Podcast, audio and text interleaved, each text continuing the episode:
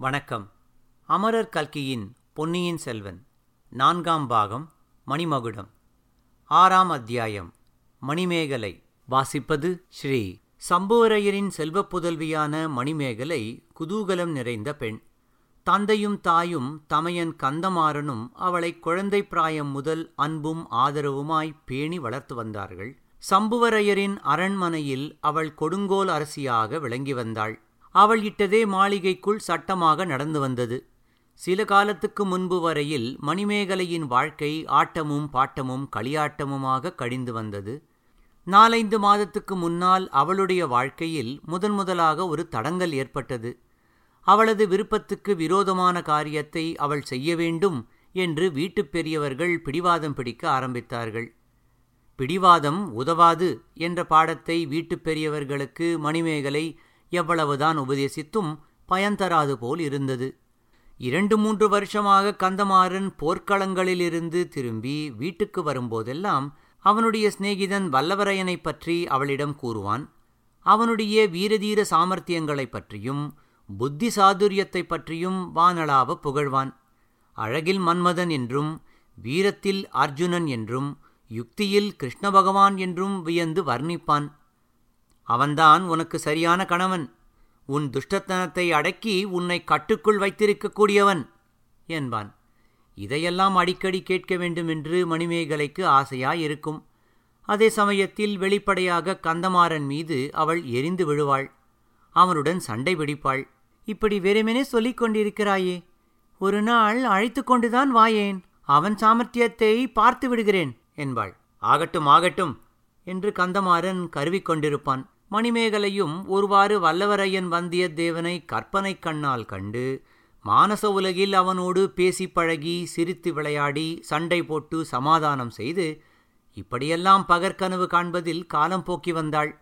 அவளுடைய அந்தரங்கத் தோழிகளிடம் சில சமயம் தன் தமையனுடைய சிநேகிதனான வானர்குல வீரனைப் பற்றி பேசி மகிழ்ந்தும் வந்தாள். இத்தகைய இனிய பகற்கனவுகளுக்கு நாலு மாதங்களுக்கு முன்னால் எதிர்பாராத ஓர் இடையூறு நேர்ந்தது. கந்தமாறன் வேறு ஸ்வரத்தில் பேச ஆரம்பித்தான். வீடு வாசலும் பதவியும் அந்தஸ்துமற்ற அந்த அனாதை பையனை மறந்துவிடு என்று கூறலானான். தஞ்சாவூர் சிம்மாசனத்தில் அவளை ஏற்றி வைக்க தீர்மானித்திருப்பதாக ஆசை காட்டினான். பின்னர் ஒரு நாள் தெளிவாகவே விஷயத்தை சொல்லிவிட்டான். ஏற்கனவே சின்ன பழுவேட்டரையர் மகளை மணந்தவனான மதுராந்தகனுக்கு இவளையும் மனம் புரிந்து கொடுக்கப் போவதாக கூறினான். மதுராந்தகன்தான் அடுத்த சக்கரவர்த்தியாகப் போகிறான் என்று ஜாடைமாடையாகச் சொன்னான். மதுராந்தகனை மணந்தால் மூன்று உலகங்களுக்கும் மணிமேகலை சக்கரவர்த்தினியாக விளங்குவாள் என்றும் அவள் வயிற்றில் பிறக்கும் பிள்ளையும் ஒருவேளை சாம்ராஜ்யம் ஆளும் பேறு பெறுவான் என்றும் கூறினான். இதற்கெல்லாம் அவளுடைய பெற்றோர்களும் ஒத்துப்பாடினார்கள். ஆனால் மணிமேகலைக்கு இந்த பேச்சு ஒன்றும் பிடிக்கவில்லை. வந்தியத்தேவனைப் பற்றி கேட்டு கேட்டு அவள் மனம் அவனிடம் ஈடுபட்டிருந்தது. அது மட்டுமல்ல மதுராந்தகன் வீரமற்றவன் என்றும் போர்க்களத்தையே பார்த்து அறியாதவன் என்றும் நேற்று வரை உடம்பெல்லாம் விபூதி பூசி ருத்ராட்சம் அணிந்து சாமியாராகப் போவதாகச் சொல்லி வந்தவன் என்றும் அறிந்திருந்தாள். போதாததற்கு ஏற்கனவே அவனுக்கு ஒரு கல்யாணமாகியிருந்தது. தஞ்சாவூர் அரண்மனை பெண்களோ மிகவும் கர்வக்காரிகள். தங்களுக்குத்தான் நாகரிகம் தெரியும் என்று எண்ணி மற்ற ஊர்க்காரர்களை அலட்சியம் செய்கிறவர்கள். இதையெல்லாம் எண்ணி மணிமேகலை மிக்க எரிச்சல் கொண்டாள். தஞ்சாவூர் சிம்மாதனம் கிடைப்பதாயிருந்தாலும் சரி தேவலோகத்து தேவேந்திரனுடைய சிம்மாசனமே கிடைப்பதாயிருந்தாலும் சரி மதுராந்தகனை மணந்து கொள்ள முடியாது என்று அடம் பிடித்தாள். அப்புறம் இன்னொரு செய்தி தெரிய வந்தபோது அவளுடைய மன உறுதி வலுவடைந்தது.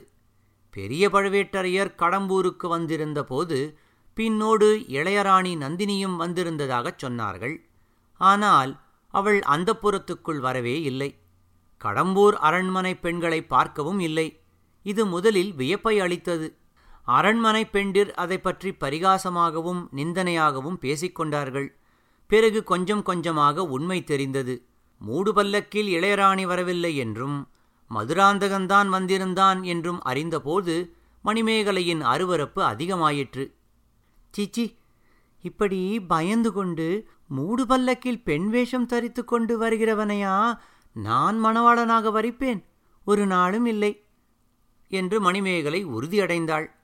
மதுராந்தகன் மூடு பல்லக்கில் அரண்மனைக்கு வந்திருந்த அதே சமயம் கந்தமாறனின் சிநேகிதன் வந்தியத்தேவனும் வந்திருந்தான். அவன் அந்த புறத்துக்கு வந்து சற்று நேரம்தான் இருந்தான்.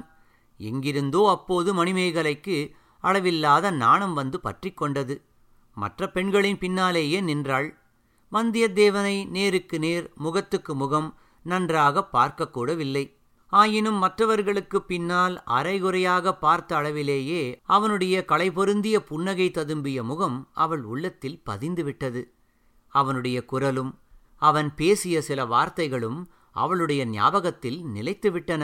ஆகையால் தமையன் கந்தமாறனுடன் மணிமேகலை மறுபடியும் முடிவிலா விவாதம் தொடங்கினாள். முக்கன் படைத்த சிவபெருமானே வந்து சொன்னாலும் தான் மதுராந்தகனை ஒரு காலும் மணக்க முடியாது என்றாள். வந்தியத்தேவனை சிறிது நேரமே பார்த்திருந்த போதிலும் அவனிடம் தன் அந்தரங்கம் சென்றுவிட்டதையும் அவள் குறிப்பாக உணர்த்தினாள். கந்தமாறனுக்கு இது அளவில்லாத கோபத்தை உண்டாக்கிற்று. முதலில் நல்ல வார்த்தையாகச் சொல்லி பார்த்தான். பயன்படவில்லை. பின்னர் வந்தியத்தேவன் என் சிநேகிதன் அல்ல என் பரம விரோதி என்னை பின்னாலிருந்து முதுகில் குத்தி கொல்ல பார்த்தவன். அவனை நீ மணந்து கொள்வதாயிருந்தால் உன்னையும் அவனையும் சேர்த்து கொன்று விடுவேன் என்றான். முதுகில் ஏற்பட்டிருந்த கத்திக்காயத்தை காட்டினான். பழுவூர் இளையராணியின் பரிவான சிகிச்சையினால் தான் உயிர் பிழைத்து எழுந்ததையும் கூறினான். என் பேரில் உனக்கு எள்ளத்தனை விசுவாசமாவது இருந்தால் வந்தியத்தேவனை மறந்துவிடு என்றான். இதைக் கேட்ட பிறகு மணிமேகலை மனம் உண்மையில் மாறிவிட்டது. கந்தமாறனிடம் அவள் மிக்க பிரியம் வைத்திருந்தாள். அவனை கொல்ல முயன்ற பகைவனை தான் மணந்து கொள்வது இயலாத காரியம்தான் ஆகையால் வந்தியத்தேவனை மறக்க முயன்றாள். ஆயினும் லேசில் முடிகிற காரியமாயில்லை. அடிக்கடி எதிர்பாராத சமயங்களில் அவனுடைய புன்னகை ததும்பிய முகம் அவள் மனக்கண்ணின் முன்பு வந்து கொண்டிருந்தது. பகற்கனவுகளிலும் வந்தது. ராத்திரியில் கண்ட கனவுகளிலும் வந்தது. இதனாலெல்லாம் சில மாத காலமாக மணிமேகலை அவளுக்கே இயற்கையான குதூகலத்தை இழந்திருந்தாள். சோகமும் சோர்வும் அவளை பீடித்தன. கல்யாணப் பருவம் வந்துவிட்டதுதான் இதற்குக் காரணம் என்று முதியோர் நினைத்தார்கள். பிராயமொத்த தோழிகள் அவளை அது குறித்து பரிகாசம் செய்தார்கள். வேடிக்கை விளையாட்டுக்கள் மூலம் அவளை உற்சாகப்படுத்த தோழிமார்கள் முயன்றார்கள். அது ஒன்றும் பலிக்கவில்லை. மறுபடியும் சென்ற சில நாட்களாக மணிமேகலை சிறிது உற்சாகம் கொள்ளத் தொடங்கியிருந்தாள்.